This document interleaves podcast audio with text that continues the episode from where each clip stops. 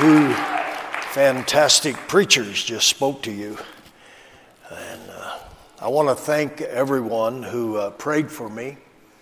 Uh, possibly uh, the reason I'm here is because you prayed for me, and uh, I'm grateful. My wife is grateful. Praise the Lord. My kids are grateful.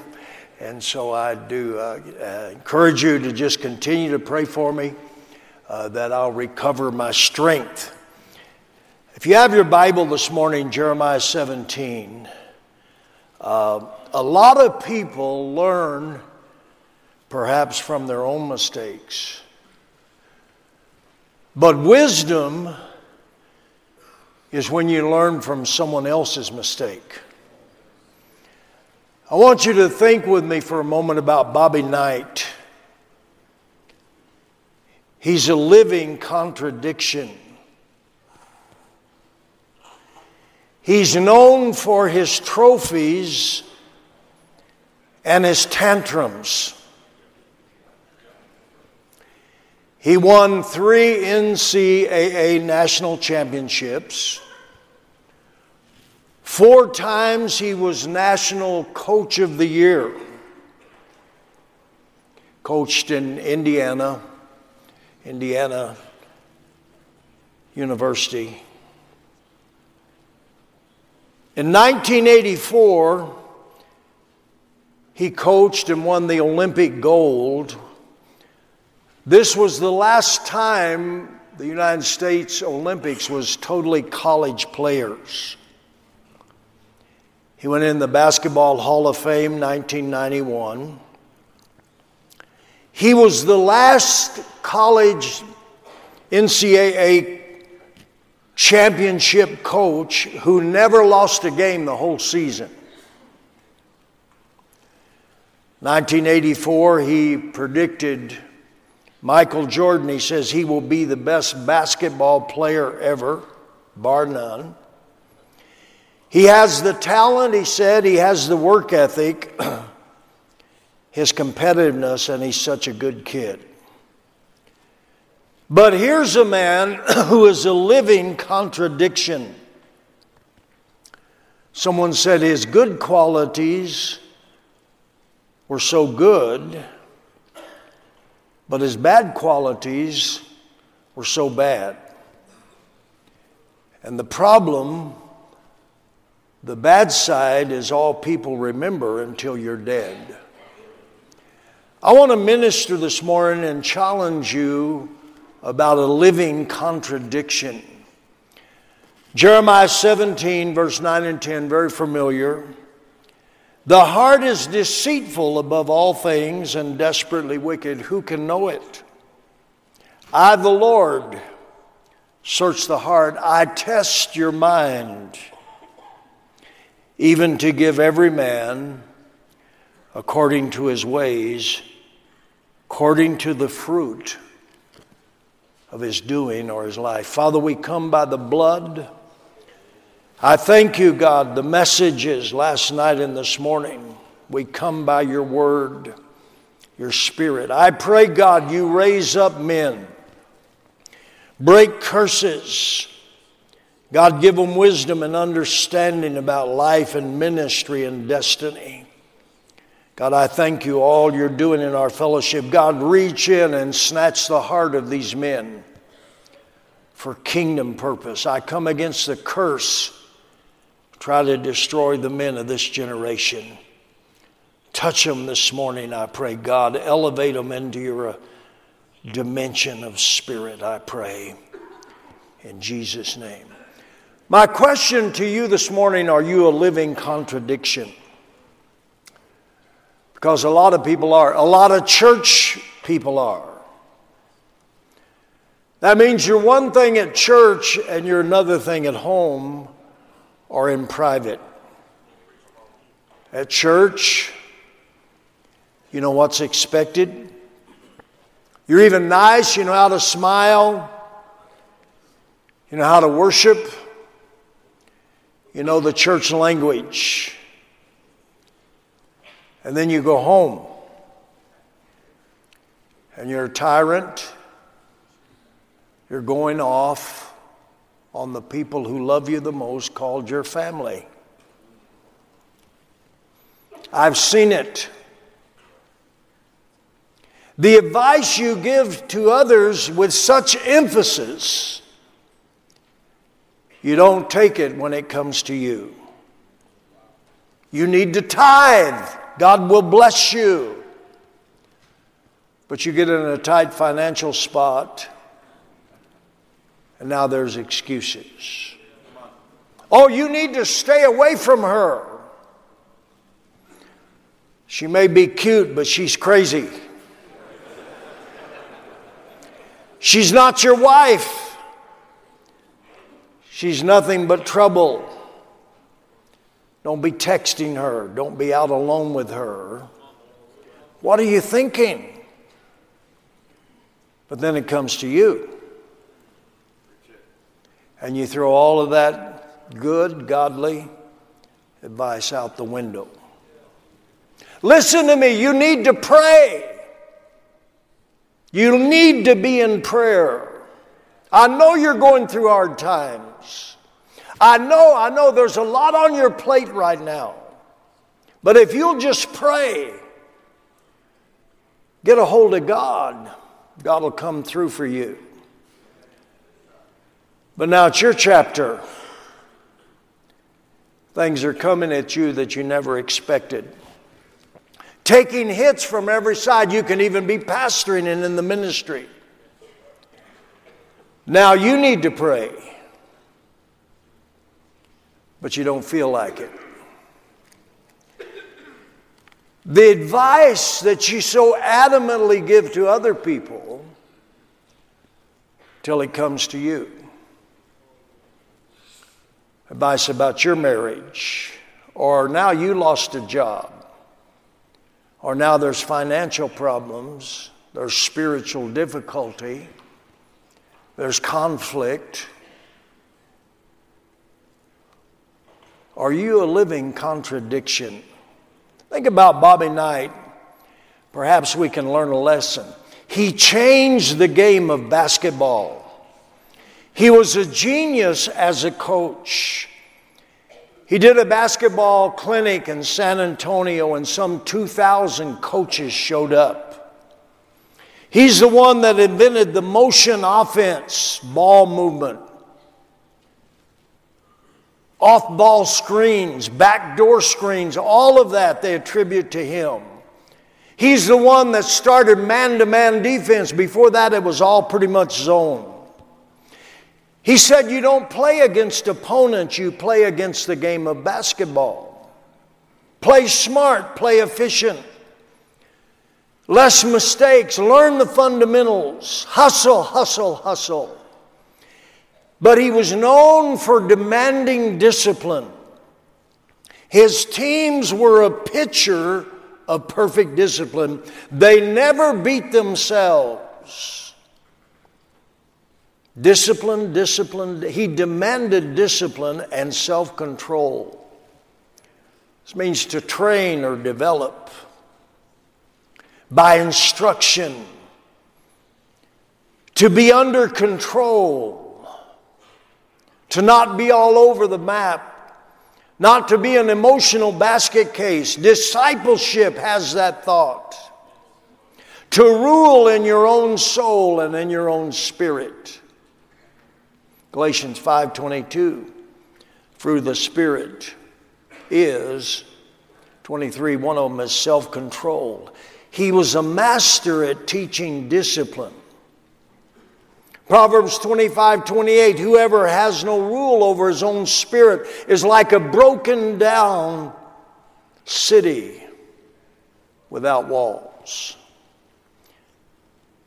He had the knowledge he understood the value of discipline.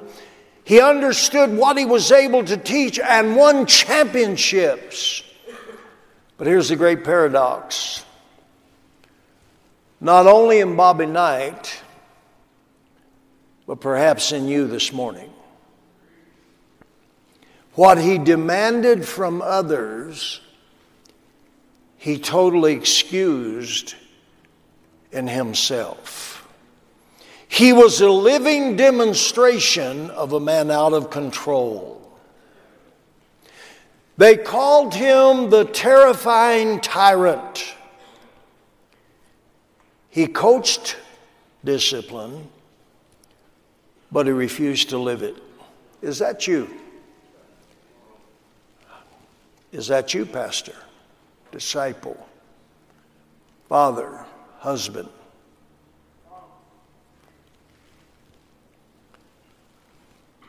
He demanded discipline from others, but not of himself. He saw the value. Discipline will cause you to excel, to be successful, to accomplish. 100%, they say, of his players graduated college. He demanded they be in class. Isiah Thomas was one of them. Coach K, Coach Duke was another one. But what was so common that he demanded of others when it came to himself? 1985, in a game, he picked up a folding chair and threw it across the court, went under the basket, and injured people. You might put up the photograph, old black and white. So they chained the chairs together. He broke a clipboard over a player's head, and here's another one. You show the next picture.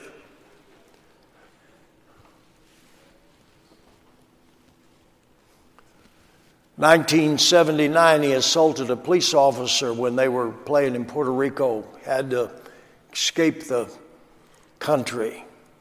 He got in a fight in a restaurant over a salad bar. They called him the Raging Bull. Another quote His good qualities were so good, but his bad qualities were so bad. He'd go into these cursing rages, grabbing fistfuls of jerseys, yelling and belittling. Do you take your own advice? Do you live it? Think about a man in the Bible. His name was Solomon, gave this incredible wisdom about life.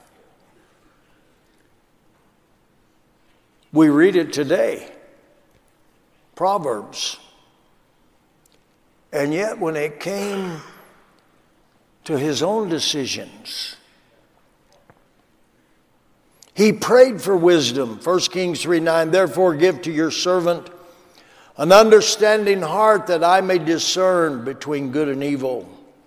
Verse 12 See, I have given you a wise and an understanding heart. This man, this incredible wisdom, he exalted wisdom, he glorified wisdom, he spoke wisdom.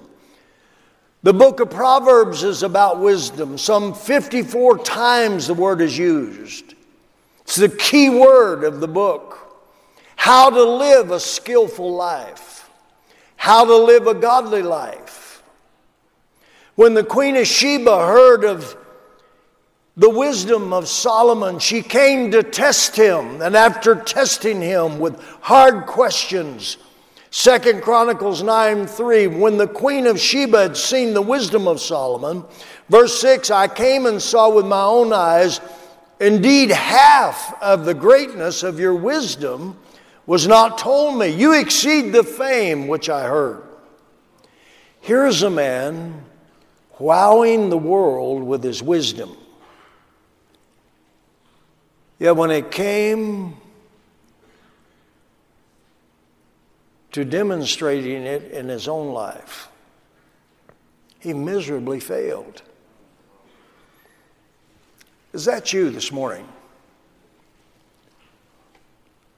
All the wisdom and the warnings about the wrong kind of woman, we've heard some of that.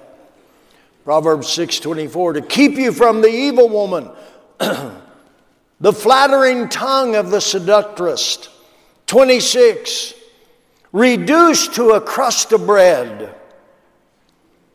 I remember preaching a sermon in Prescott Conference a number of years ago, and I went and preached in, did a men's D in Denver. The pastor's son told a story. I'd never heard this story. He said, Pastor, I remember I was a teenager when you preached that in the tent and you had this loaf of bread and you was throwing this crust. Said I was diving behind you. I didn't want to get hit with a crust of bread. But he said, I was in this relationship with a young lady and we were getting too familiar. He said, after that sermon, I went and told her it's over, finished. And he said, shortly after that, I met my wife. Now we have children. He said, I'm pastoring a fantastic church. Had disciples there. He listened to a sermon, and it wasn't just words. He applied it to his life. What you've heard last night and today, is it just going to be another sermon? Or is it going to affect your life and your behavior and your conduct and your language and your time and your decisions? Solomon spoke these words. Verse 27 take, Can a man take fire to his bosom? Talking about the harlot woman and not be burned. Proverbs 7:10 There a woman met him with the attire of a harlot, crafty heart. She caught him and kissed him.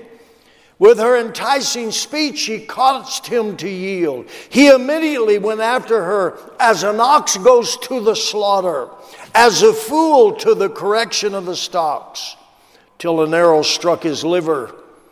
He did not know it would cost him his life. What wisdom! What strong language! I mean, here, the, these decades, centuries later, we read this and say, wow,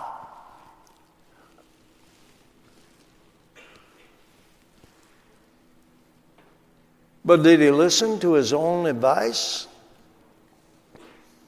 Do you? Do you demand, Dad, from your sons what you excuse in yourself?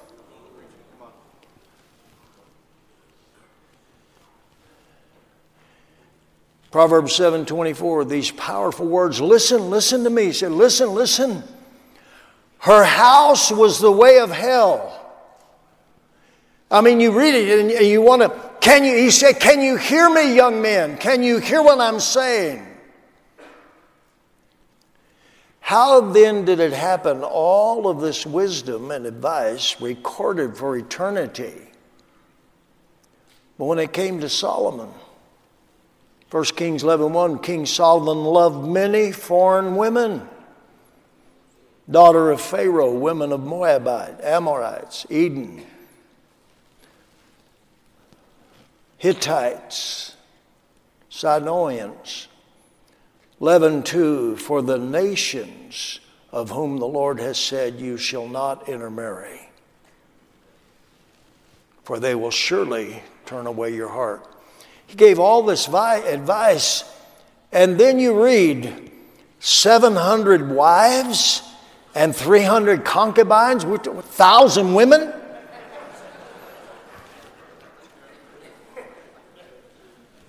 I mean, in verse 4, and his wives turned away his heart after other gods. Is that you, sir? It bears thinking about how a man could have so much wisdom about essential topics. One of the agonies of getting old is seeing men make these decisions. And I mean, you've seen it, they've seen it. Like an ox goes to the slaughter, like an arrow piercing the liver, you're going to die. And you see, the body bag spiritually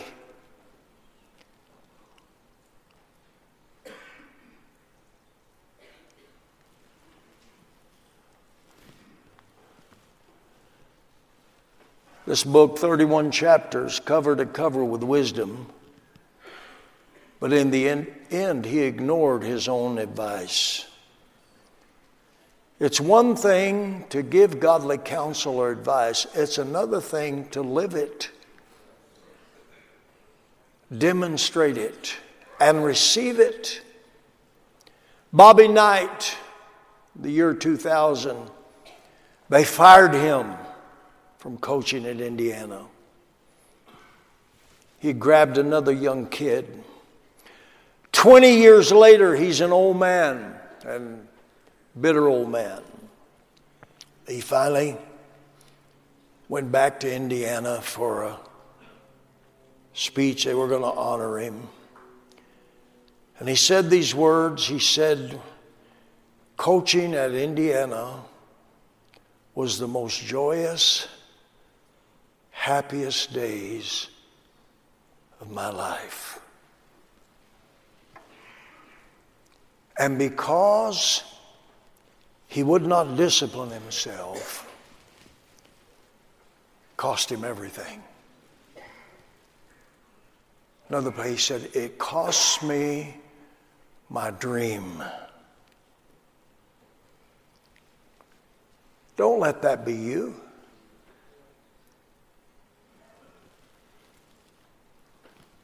Don't let that be you. I was in the hospital there in Sydney, and, uh, you know, as I didn't have a clue. I just collapsed. People are always saying, well, I'll pray at the last moment. You know, when I know I'm dying, I'm going to pray. Well, I'm talking to Connie, and next thing I know, I'm on the floor uh, there by the uh, carousel. The baggage is coming off. I didn't have a clue. Some guy took the phone, talking to Connie, and says, it says, Well, I'm his wife. What happened? Said, Well, he's not breathing.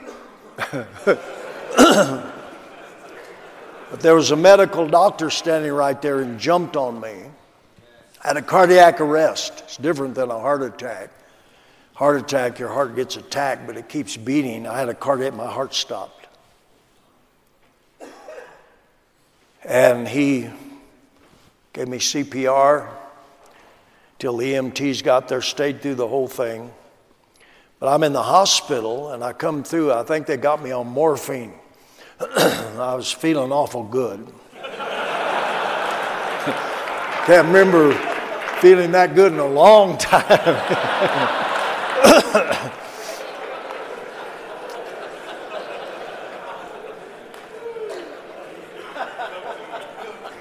But I remember praying, God, if you spared me for something, don't let me miss it. I remember laying there for a few, and I just said, God, if you spared me for something, don't let me miss it. I want to finish well. And so the question I ask is how can this happen to Solomon? To you, to me. How can we be so adamant with others and their issues and so lenient when it comes to self? Seems so unreasonable. In our text, the heart is deceitful above all things. Deceitful.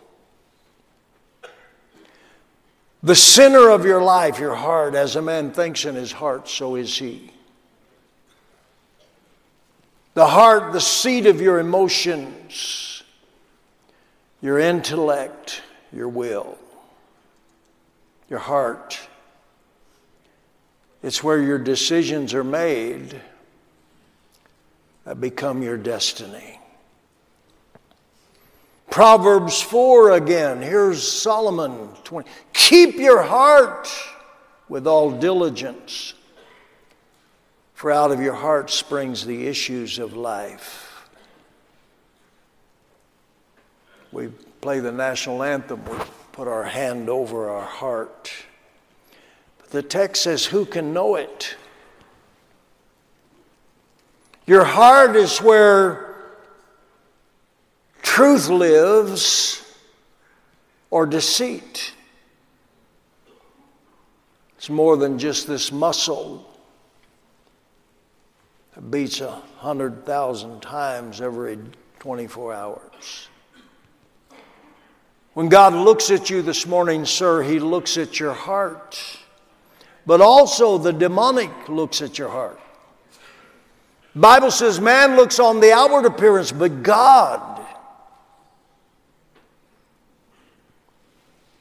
looks on your heart. Jesus said, You honor me with your lips, but your heart is far from me. But my point is, our heart has this incredible ability to deceive us, defraud us, mislead us cause us to, as was preached last night, the wrong reference points. Today, to miss this glorious thing called our fellowship, the possibilities and the relationships.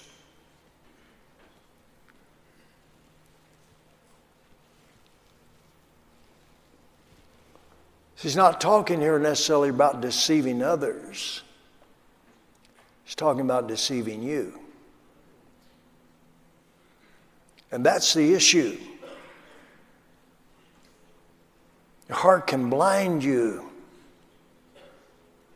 Deceit can blind you. Ephesians 4:18 having their understanding darkened, alienated from the life of God because of the blindness. A generation as we've heard that's controlled and saturated and motivated by emotions and social media? Is your heart lying to you this morning?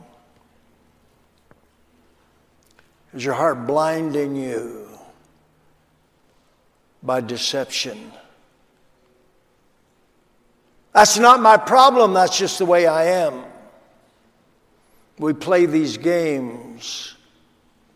Hey, I'm gifted. No big deal. Can anyone correct you? Can your pastor speak wisdom? Can he correct or rebuke you? Can he speak to you like a coach?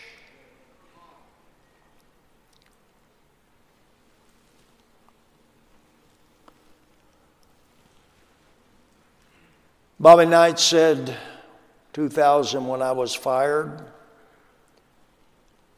the best years of my life ended. Can you learn from that? Proverbs 29 1 He who is often rebuked hardens his heart will suddenly be destroyed without wisdom. So, what's the answer? What's the answer?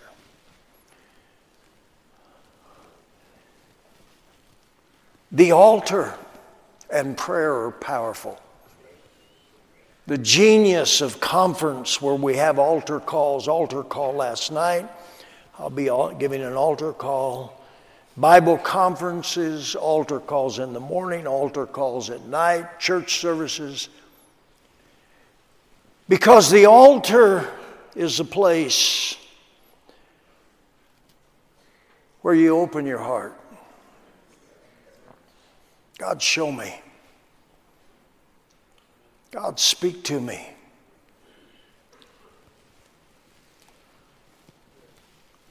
God, show me if there's any wicked thing residing in me. God, put the Holy Ghost spotlight on those deep sometimes generational attitudes Those seeds of lust and jealousy that we've heard, and envy and strife that we've allowed to take up residence. Seeds of rebellion. Spoke of, heard speak in passing of the rebellion. Those that I was here 1990 and later in two. That didn't just happen in a moment. I began with a heart and a seed of deceit and jealousy and envy strife and discord, bitterness was not dealt with. What's living in your heart today that you've excused, but will be your destruction tomorrow if Jesus tarries?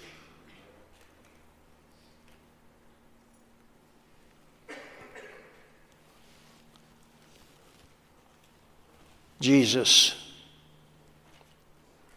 watch him pray. Jesus in the Garden of Gethsemane, that famous prayer Father, if it be possible, let this cup pass from me. Nevertheless,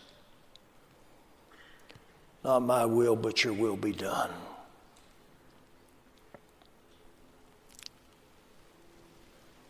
Discipleship is designed partially that you can see yourself.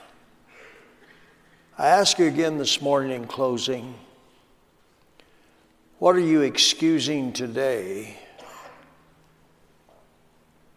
that can destroy you tomorrow? A girlfriend? An improper relationship that's budding? A place you go? physically, mentally, emotionally, an attitude.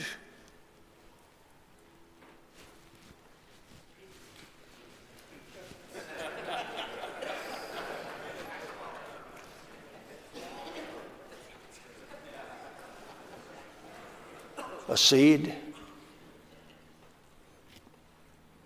That one day, if you're not careful, it'll destroy your family your marriage, your ministry, your calling, your dream, your soul. But it doesn't have to. It doesn't have to. That's why these men's rallies are so powerful. It doesn't have to. Every man here, God wants to have personal relationship. Your pastor is there for you. If you'll simply open your heart to God, be honest, Holy Spirit, headship, sermons,